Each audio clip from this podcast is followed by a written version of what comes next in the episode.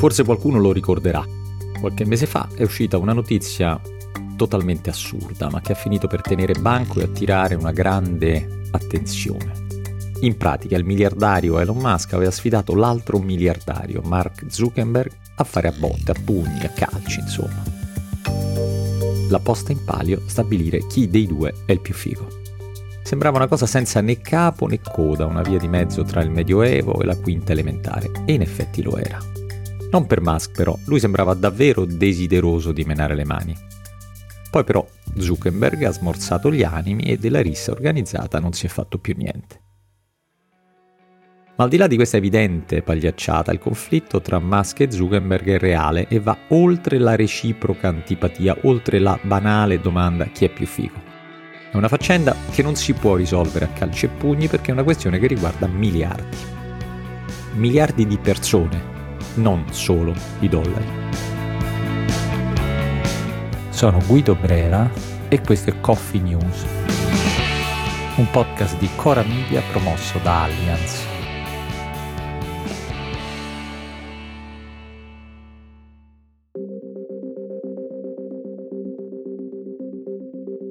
Ora proviamoci ad avvicinare e guardare un po' più da vicino queste due persone. La prima impressione è che Musk e Zuckerberg non potrebbero essere più diversi. Musk ha 52 anni, ha la fama di essere un innovatore tanto spregiudicato quanto efficace.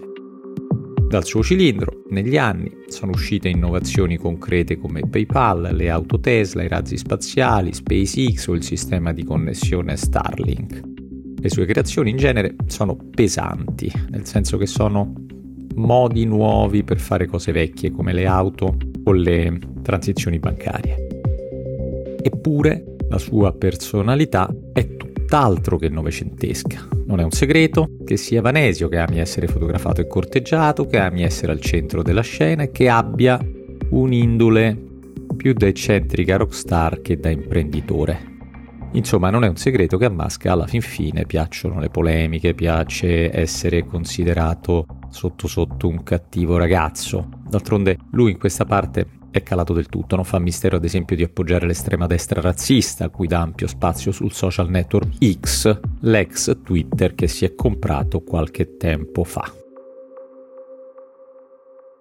Ora passiamo a Zuckerberg, che intanto è molto più giovane di Musk, ha appena 39 anni, ha una storia, una personalità profondamente diverse da quelle di Musk.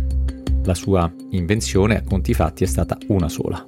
E non si è trattato di un modo nuovo per fare cose che c'erano già, al contrario, è stata proprio un'invenzione completamente nuova, una cosa che prima non c'era mai stata, cioè i social network, anzi il social network per antonomasia, Facebook. Anche l'indole di Zuckerberg è molto diversa da quella di Musk. È schivo, di poche parole, evita fotografi e telecamere. In più ha detto a tutti che quello che gli piace di più è chiudersi in una stanza e programmare. Ecco, Musk è un po' una rockstar, Zuckerberg un nerd. Anche se a dire il vero, oggi Zuckerberg non è più un giovane solitario programmatore in felpa, ma il capo di un impero chiamato Meta, che di fatto domina la comunicazione del mondo e di cui fanno parte marchi come Facebook, Instagram, WhatsApp. In pratica è molto probabile che ogni volta che qualcuno ha qualcosa da dire, che si tratti di salutare la zia o di lanciare una campagna elettorale, le sue parole passino attraverso una delle piattaforme di Zuckerberg. Questo enorme potere ha fatto sì che nel tempo anche la sua figura si sia circondata di un'aura piuttosto sinistra perché al grande potere legato al controllo della comunicazione di mezzo mondo, Zuckerberg ha faticato a sistemare le cose per rispondere alle esigenze e alle responsabilità che sono ricadute su di lui e il suo impero. Anzi, ha consentito che le sue piattaforme si trasformassero da luogo di incontro in luoghi di incitamento alla violenza, alla disinformazione e all'adescamento. Dunque, tornando al punto di partenza, questi sono i profili sfaccettati e controversi di due degli uomini più importanti e potenti del mondo in questa fase storica e non è un caso che si detestino. Pochi giorni fa il magazine britannico Economist si è chiesto, scazzottate a parte, chi stesse vincendo, chi fosse a conti fatti il più figo. Per stabilirlo, l'Economist ha considerato alcuni dati, ricavi, utili, crescita, rapporti con gli azionisti e immagine pubblica. Ora, l'articolo è lungo e vi dico io come finisce. In pratica, secondo l'Economist ha vinto Zuckerberg. E ha vinto non solo perché le sue aziende vanno meglio di quelle di Musk, ma soprattutto perché Zuckerberg sembra imparare dai suoi errori, Musk invece no. Così negli anni Zuckerberg ha dato più voce in capitolo ai suoi azionisti mentre Musk gliel'ha tolta. Zuckerberg si è concentrato di più sulla riduzione dei costi e l'aumento delle entrate mentre Musk continua a disperdere i fondi su vari progetti, inclusi quelli che vanno malissimo come X. E poi c'è l'immagine pubblica, una gara che Zuckerberg sta vincendo a mani basse.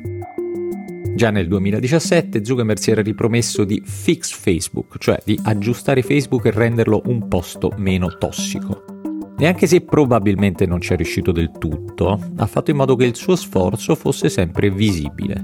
Lo ha fatto assumendosi la responsabilità di tutto quello che succedeva sulle sue piattaforme, chiedendo scusa, avviando sistemi non del tutto sufficienti ma sempre evidenti per migliorare le cose.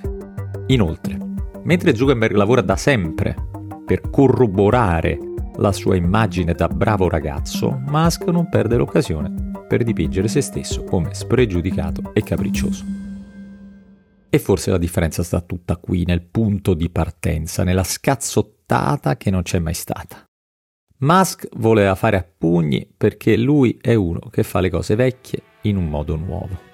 Zuckerberg invece è uno che le cose le inventa dal nulla e ha capito che oggi, per fare a botte, non servono i ring, bastano i like.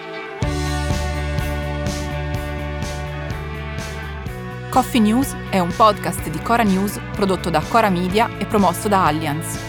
Condotto da Francesca Milano, Guido Brera, Mario Calabresi, Simone Pieranni e Lorenzo Pregliasco. La cura editoriale è di Francesca Milano.